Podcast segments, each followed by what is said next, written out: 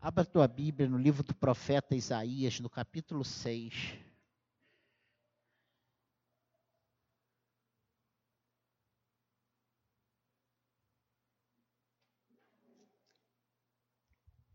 Nessa noite eu trago uma breve palavra, muito breve.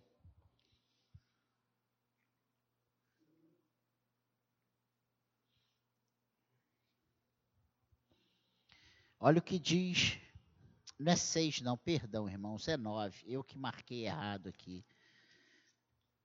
É questão de com lente e sem lente, né? Então, sem a lente eu marquei 9, mas é 6, mas é 9. Versículo 1 ao 7, isso permanece. Você achou aí? Isaías 9. Mas para a terra que estava aflita, não continuará a obscuridade. Deus, nos primeiros tempos, tornou desprezível a terra de Zebulon e a terra de Naftali.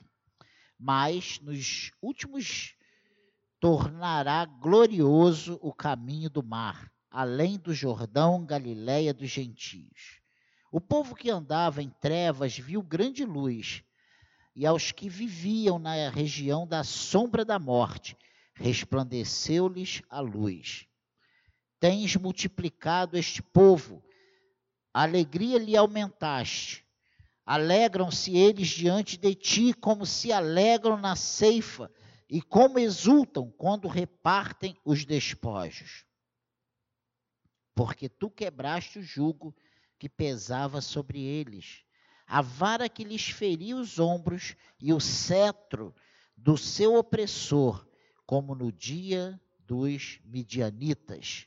Porque toda bota com que anda o guerreiro no tumulto da batalha,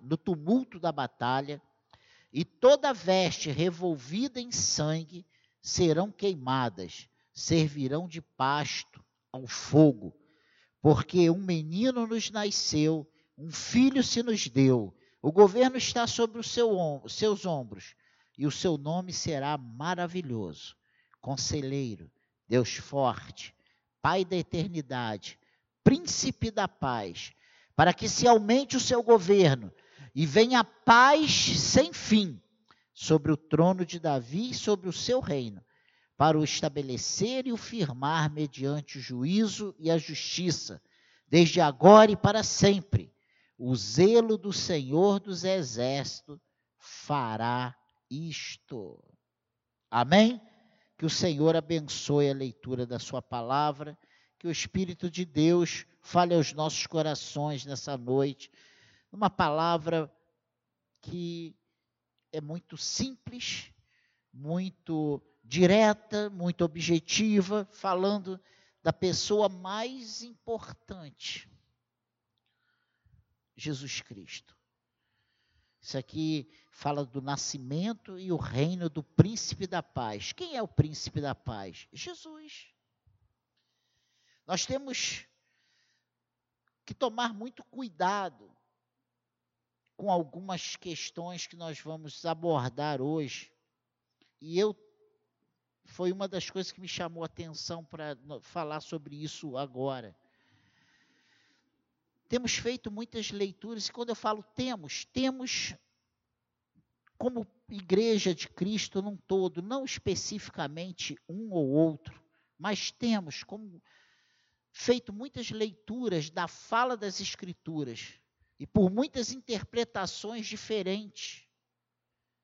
Consequentemente, deixamos de crer em Jesus como Jesus da Bíblia. O que eu estou querendo dizer com isso?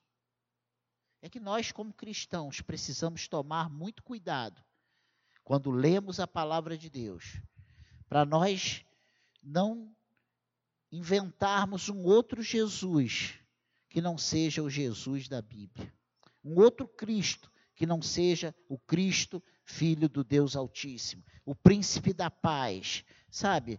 O maravilhoso, o Conselheiro, o Deus Forte, o Pai da Eternidade.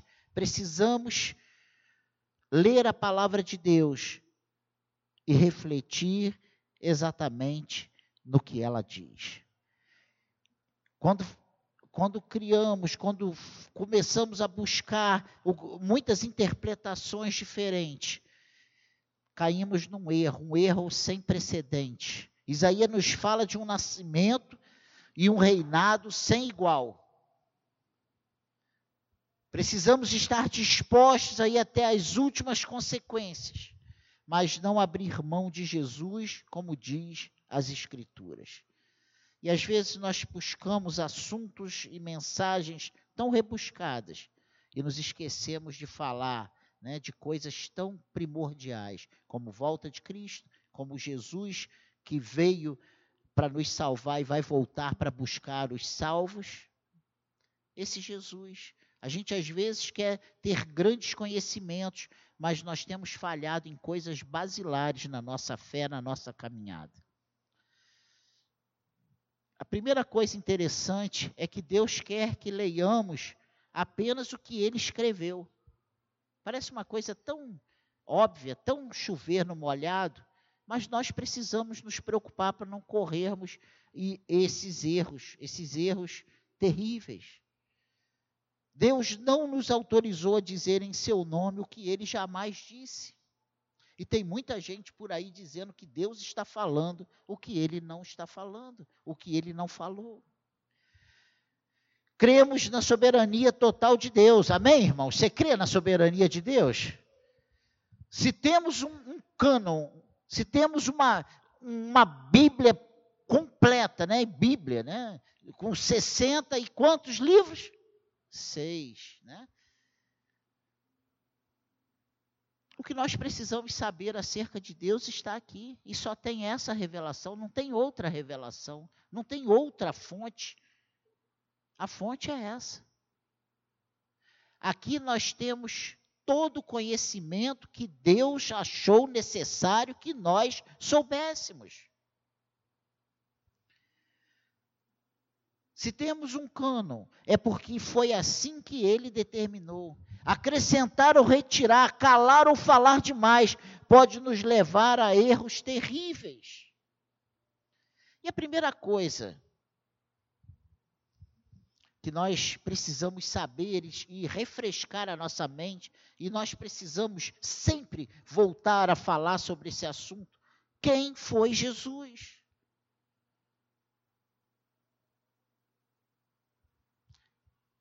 E aqui no Evangelho de João, no capítulo 1,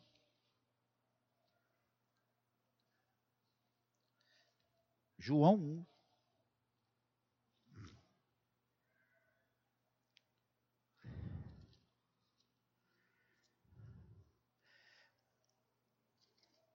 olha o que diz aí o versículo 1. No princípio era o Verbo, e o Verbo estava com Deus, e o Verbo era Deus. Então, quem foi Jesus? Ou quem é Jesus? Ele é o próprio Deus, o Logos encarnado. Que Logos? É a palavra, o verbo, o conhecimento, a sabedoria. Ele é Jesus, isso que Ele é. Quem é Jesus? Ele é Deus, Ele é o verbo, Ele é o conhecimento, Ele é a sabedoria, Ele é a palavra. Nós precisamos ter esse entendimento, o entendimento bíblico do que a Bíblia diz a respeito de Jesus. Então, Ele é o Logos encarnado. Quem é Jesus? Quem foi Jesus? Ele foi o Deus que habitou entre nós, e lá aqui em João 1,14 diz: o Verbo se fez carne e habitou entre nós, cheio de graça e de verdade, e vimos a sua glória, glória como do unigênito do Pai. Então, quem é esse Jesus? Quem é esse Jesus? Ele é o Deus que habitou entre nós, que deixou a sua glória e veio tabernacular conosco. Olha que palavra, né? Tabernacular, habitar, estar entre nós. Veio na nossa forma humana, com as mesmas fragilidade, sentindo fome, sede, cansaço, precisando dormir, precisando descansar, se emocionando, se alegrando, chorando, se entristecendo. Por isso ele pode, por isso nós podemos descansar, confiar totalmente nesse Senhor que nos conhece por inteiro. Ele não nos conhece de ouvir falar, Ele nos conhece na nossa essência. Ele sabe exatamente das nossas fragilidades. E às vezes nós temos até dificuldade de acreditar nisso, diante das mazelas que vivemos. Quem é esse Jesus? Esse Jesus é o Logos encarnado, ele é o Deus que habitou entre nós, ele é o Deus que veio nos mostrar sua glória como a de Deus Pai. Ele é o Deus que veio nos revelar as boas novas de salvação. Esse é o nosso Deus. Ele veio, implantar o seu reino. E olha, é isso que diz o final do versículo 14, E vimos sua glória, glória como do unigênito do Pai. Ele veio mostrar. E ele diz isso para os seus discípulos, olha... Quem vê a mim, vê o Pai. Quando os discípulos perguntam, sinais, como é que vai ser, e quem é, ele fala assim, poxa, se vocês não conhecem, eu sou o caminho, eu e o Pai somos um. Quantas vezes ele falou isso? Quantas vezes ele veio mostrando quem ele era? E aqui logo, João, no primeiro capítulo, ele faz essa declaração tremenda. O Deus que veio, nos mostrar sua glória como a de Deus Pai. Então, quem é Jesus? Não tenha dúvidas de abrir a sua boca e falar, ele é o próprio Deus, ele é o Logos encarnado, ele é o Deus que habitou entre nós, ele é o Deus que veio nos mostrar sua glória. Não tem nenhum outro, ninguém que se diz aí líder de alguma coisa, que se diz caminho para algum lugar, que seja Deus. Entende isso? Porque o mundo aí fora está cheio de gente dizendo que todos os caminhos nos levam a Deus. Mas que todos os caminhos, se só tem um caminho, se só tem uma verdade, e só um é vida, esse um é Jesus. Esse caminho é Jesus, essa vida é Jesus. Ele diz, eu sou o caminho, a verdade e a vida, e ninguém vai ao Pai, senão por mim. Amém, igreja? Uma coisa importante também, para que veio Jesus? Nós precisamos saber disso, porque às vezes, com o passar do tempo na igreja, a gente esquece para que Jesus veio.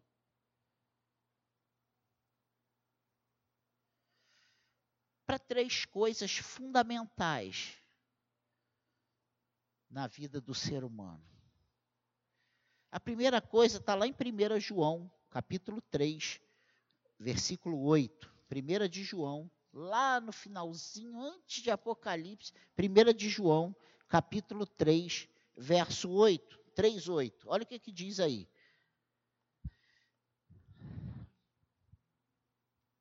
Aquele que pratica o pecado procede do diabo, porque o diabo vive pecando desde o princípio.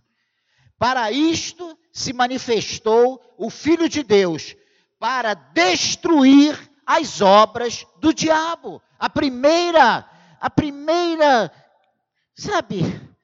coisa fundamental, a primeira obra que Deus... A primeira coisa interessante que eu destaco nessa noite é que Jesus veio para destruir as obras do diabo. Que é isso, pastor?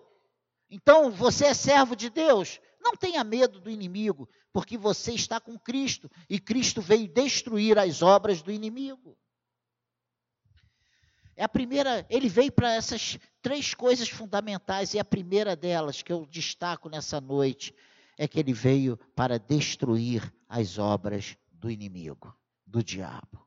Amém, igreja? A segunda coisa interessante que eu quero destacar como fundamental, Evangelho de Lucas, capítulo 19, Lucas 19, verso 10. Olha o que a palavra de Deus nos diz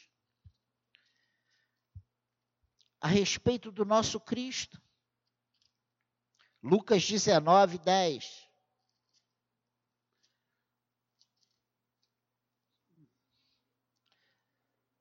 Você achou? Porque o Filho do Homem veio o quê? Buscar e salvar o perdido. Então, a obra de Jesus, uma das obras de Jesus, ou a obra de Jesus, ele veio, né? Uma das razões fundamentais dele ter vindo foi para salvar o perdido, que se ele não vem, nós estaríamos perdidos até hoje. Sabe por quê? Porque Deus olhou lá do céu e ele não achou nenhum justo sequer. Ele não encontrou ninguém que poderia subir naquela cruz e satisfazer, apaziguar a ira de Deus em relação ao homem perdido, caído, pecador. Olha que coisa interessante. Desde que o mundo é mundo, desde o Éden, não apareceu nenhum homem, ninguém, que pudesse tomar o lugar de Cristo ali naquela cruz e pagar o preço que estava sobre as nossas vidas, sobre a minha vida, sobre a sua vida, sobre a vida de todas as pessoas ao longo de todos os tempos. Pense nisso. Então, para que veio Jesus? Para destruir as obras do diabo. Para que veio Jesus? Para salvar o perdido. Para que veio Jesus? João, Evangelho de João, capítulo 14, verso 27. João 14, 27. Deixo-vos a paz, a minha paz vos dou, não vou lá dou como a dá o mundo, não se turbe o vosso coração, nem se atemorize. A terceira obra, a terceira razão para que Jesus veio para deixar-nos a sua paz de maneira especial. Desde que o homem caiu lá no Éden até Jesus, não havia paz, não havia paz, não havia paz. Essa é a realidade. Sem Jesus não há paz. E eu costumo falar para as pessoas que não conhecem Cristo, né? Que o pecador, o homem sem Deus, ele não sabe o que é paz, ele não sabe o que é alegria. Não sabe. E a coisa difícil de entender isso. Mas o ser humano, ele tem momentos de alegria, ele tem momentos de paz, mas não tem paz. O homem sem Deus não tem paz. O homem sem Deus não tem alegria. Só Cristo é a nossa paz. Eu falei isso na quinta-feira, que nós fomos num sepultamento, né? E lá tinha a crente, que era a esposa, e todos os demais incrédulos. E ela numa paz tremenda, e depois eu ainda pensei, gente, ela não estava feliz porque o marido morreu. Ela estava feliz porque ela tinha Cristo, né? E a gente vê a diferença, a gente percebe a dor, a gente percebe que a pessoa está sentindo, vai sentir a falta, que está triste pela perda, mas ela não entra em desespero. A paz de Cristo, ela transcende todo entendimento. Jesus veio com essa missão de nos dar a sua paz. Amém, igreja? Então, recapitulando, Jesus é o Logos encarnado, Jesus é o Deus que habitou entre nós, Jesus é o Deus que veio nos mostrar a sua glória com três funções três coisas fundamentais ele veio fazer. Ele veio destruir as obras do diabo, ele veio salvar o perdido e ele veio nos dar a sua paz. Amém, igreja? Mas como Jesus fez essa obra? Como foi feita a obra de Jesus? João, capítulo 10, verso 11. Olha o que diz aí em João 10, 11.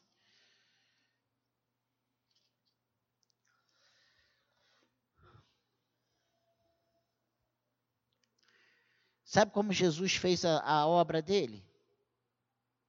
Dando sua vida pelas ovelhas. Ele diz aqui no versículo 11 de João 10, eu sou o bom pastor, e o bom pastor dá a vida pelas ovelhas. Jesus veio a esse mundo se entregar. Ele, olha, ninguém tirou. Ninguém roubou, ele não foi pego de surpresa numa emboscada, prenderam ele e levaram ele à contra-vontade, coitadinho, e ele, não, Jesus se entregou, ele se deu por nós, pelas suas ovelhas. Olha que coisa tremenda. Você é ovelha do Senhor? Hein? Você é ovelha? Se você é ovelha do Senhor, acredite, ele deu a sua vida por você. Ele se entregou por você. Amém? E a segunda coisa interessante de como Jesus fez a sua obra, está lá em Marcos. Volta aí algumas páginas, no Evangelho de Marcos, no capítulo 10, no verso 45, Marcos 10, 45, diz o seguinte...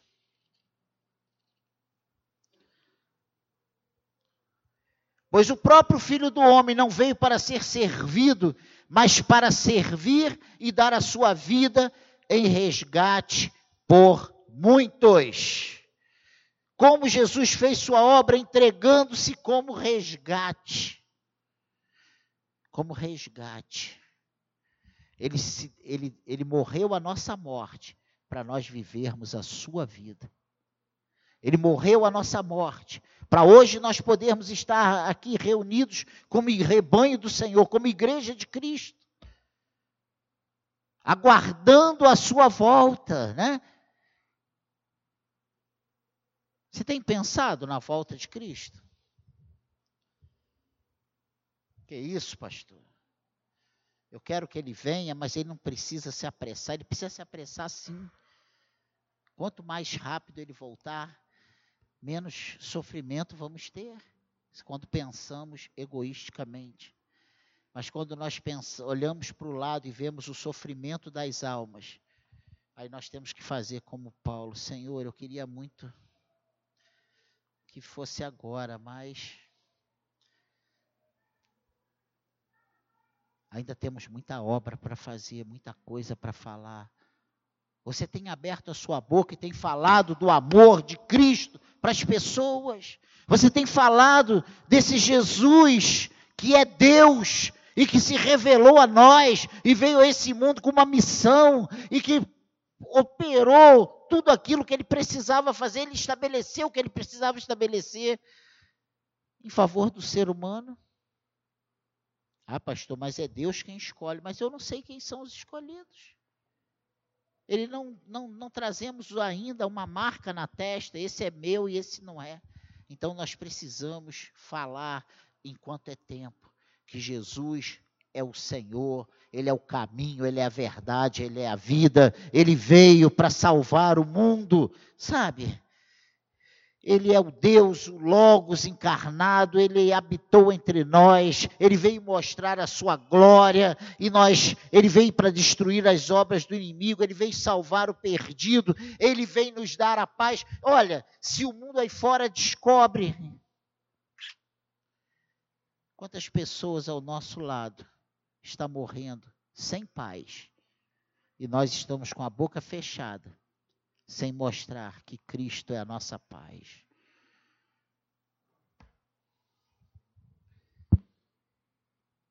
Para irmos para casa bem rápido, como conclusão,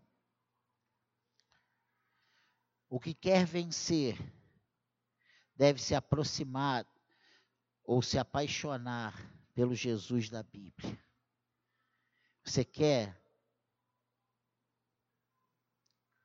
vida vitoriosa?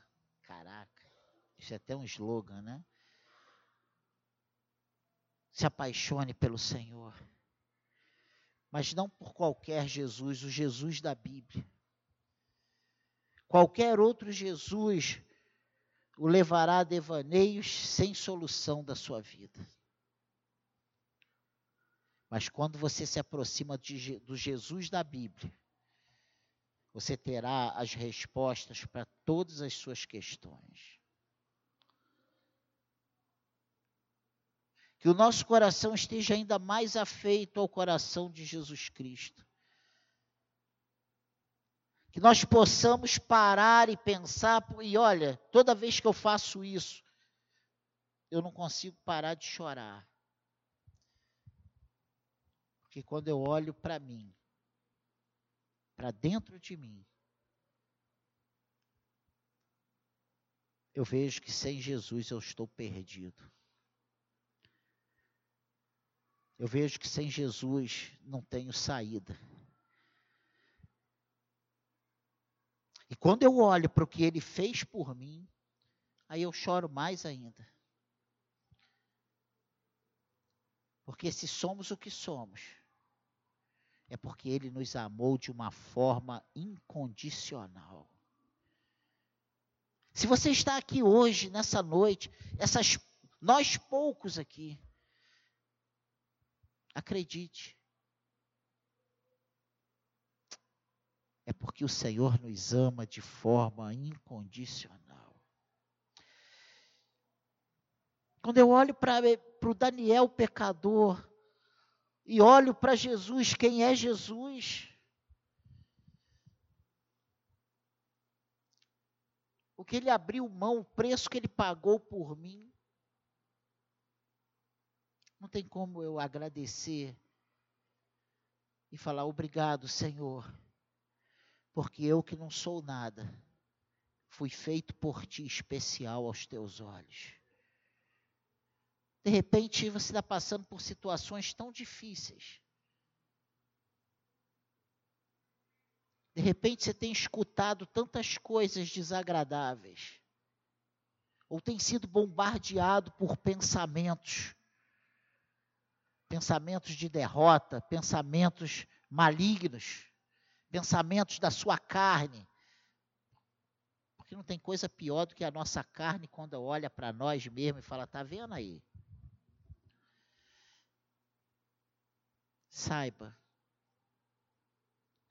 que Jesus te ama, que você é importante para o Senhor. E ele te viu lá há 2000 anos atrás. Ele te escolheu lá nos tempos eternos, antes que o mundo fosse mundo. Ele já te conhecia. Que é isso?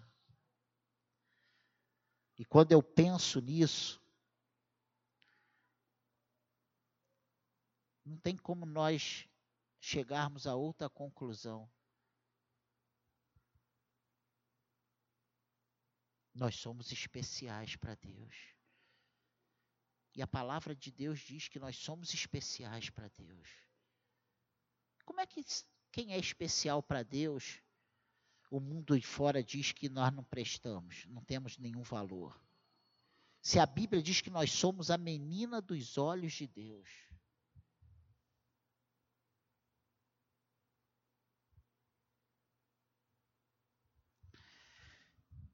O meu desejo é que a SECAD entenda realmente o que o Senhor está falando.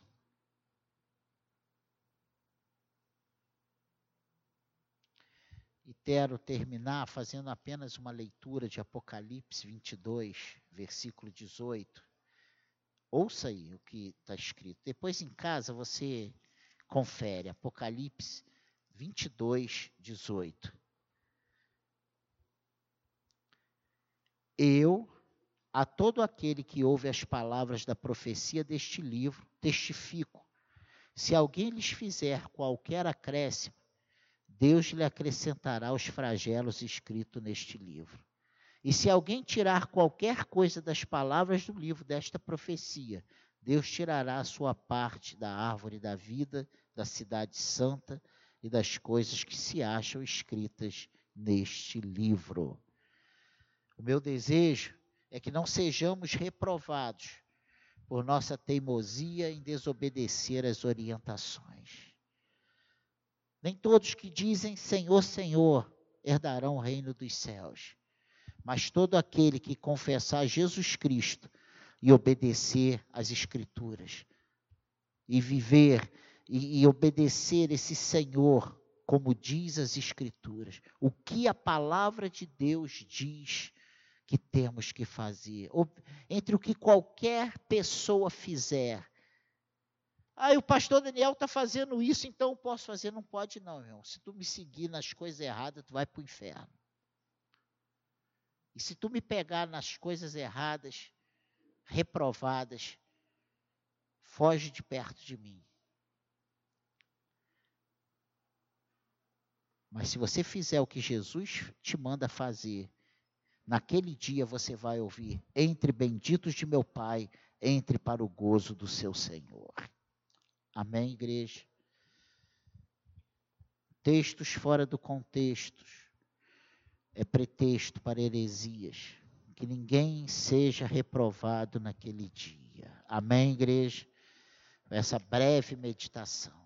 Esse um reino, Isaías 9, de 1 a 7, fala de um reino sem igual, de um nascimento maravilhoso, que nós possamos ter bem vivo todos os dias quem foi Jesus, para que ele veio e como ele consumou a sua obra, como Jesus fez sua obra.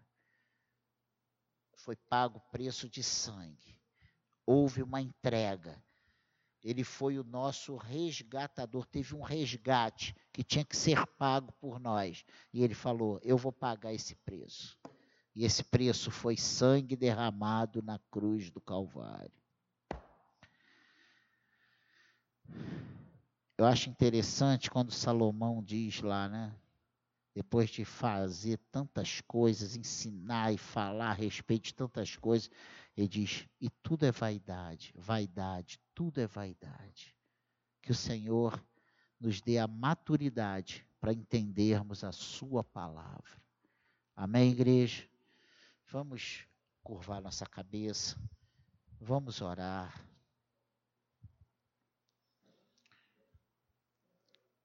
Senhor,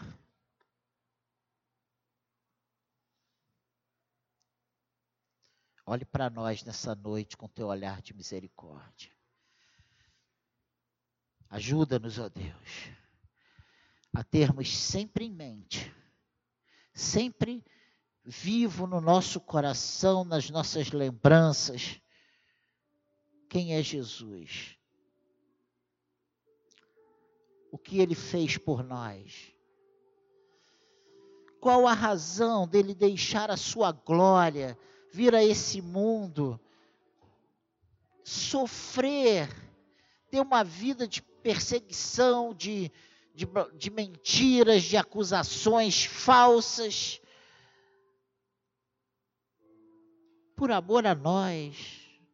Ah, Senhor.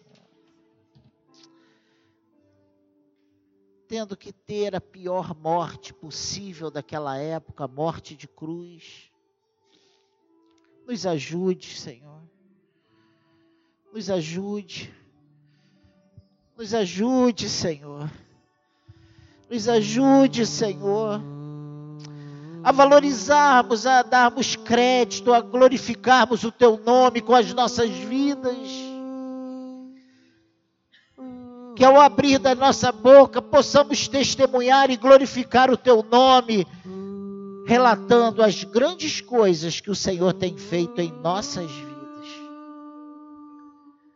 Ah, Senhor, eu peço e eu tenho orado, e foi tema de oração hoje pela manhã, que o Senhor dê temor à SECAD, que a SECAD tema o teu nome, Senhor. Porque o temor do Senhor é o princípio da sabedoria. Nos ajude, Pai. Nos abençoe e seremos abençoados. Tome cada vida aqui nas tuas mãos, cada família, cada casamento. Senhor, quando nós entendemos quem é Jesus, a obra que o Jesus veio fazer, a sua missão, como ele consumou essa obra, nós somos fiéis do casamento, nós somos parceiros, nós somos íntegros no nosso trabalho, na rua, aonde pisarmos a planta dos nossos pés, porque nós sabemos que o nosso Redentor vive. Amém. E Ele vê todas as coisas. Os seus olhos são como olhos de chamas de fogo. Vê todas as coisas. O Senhor é onisciente, onipotente, onipresente. Não tem como eu me esconder desse Senhor santo, vivo e poderoso. Nos abençoe e seremos abençoados, Senhor. Muda a nossa vida, muda a nossa sorte, Senhor. Perdoe os nossos pecados, liberta-nos, Senhor, dos vícios, liberta-nos, Senhor, dessas coisas que tem nos afastado do Deus vivo. Senhor, e para isso nós precisamos do Teu agir em nós. Haja em nós, Espírito Santo de Deus. É a nossa oração nessa noite, em nome de Jesus.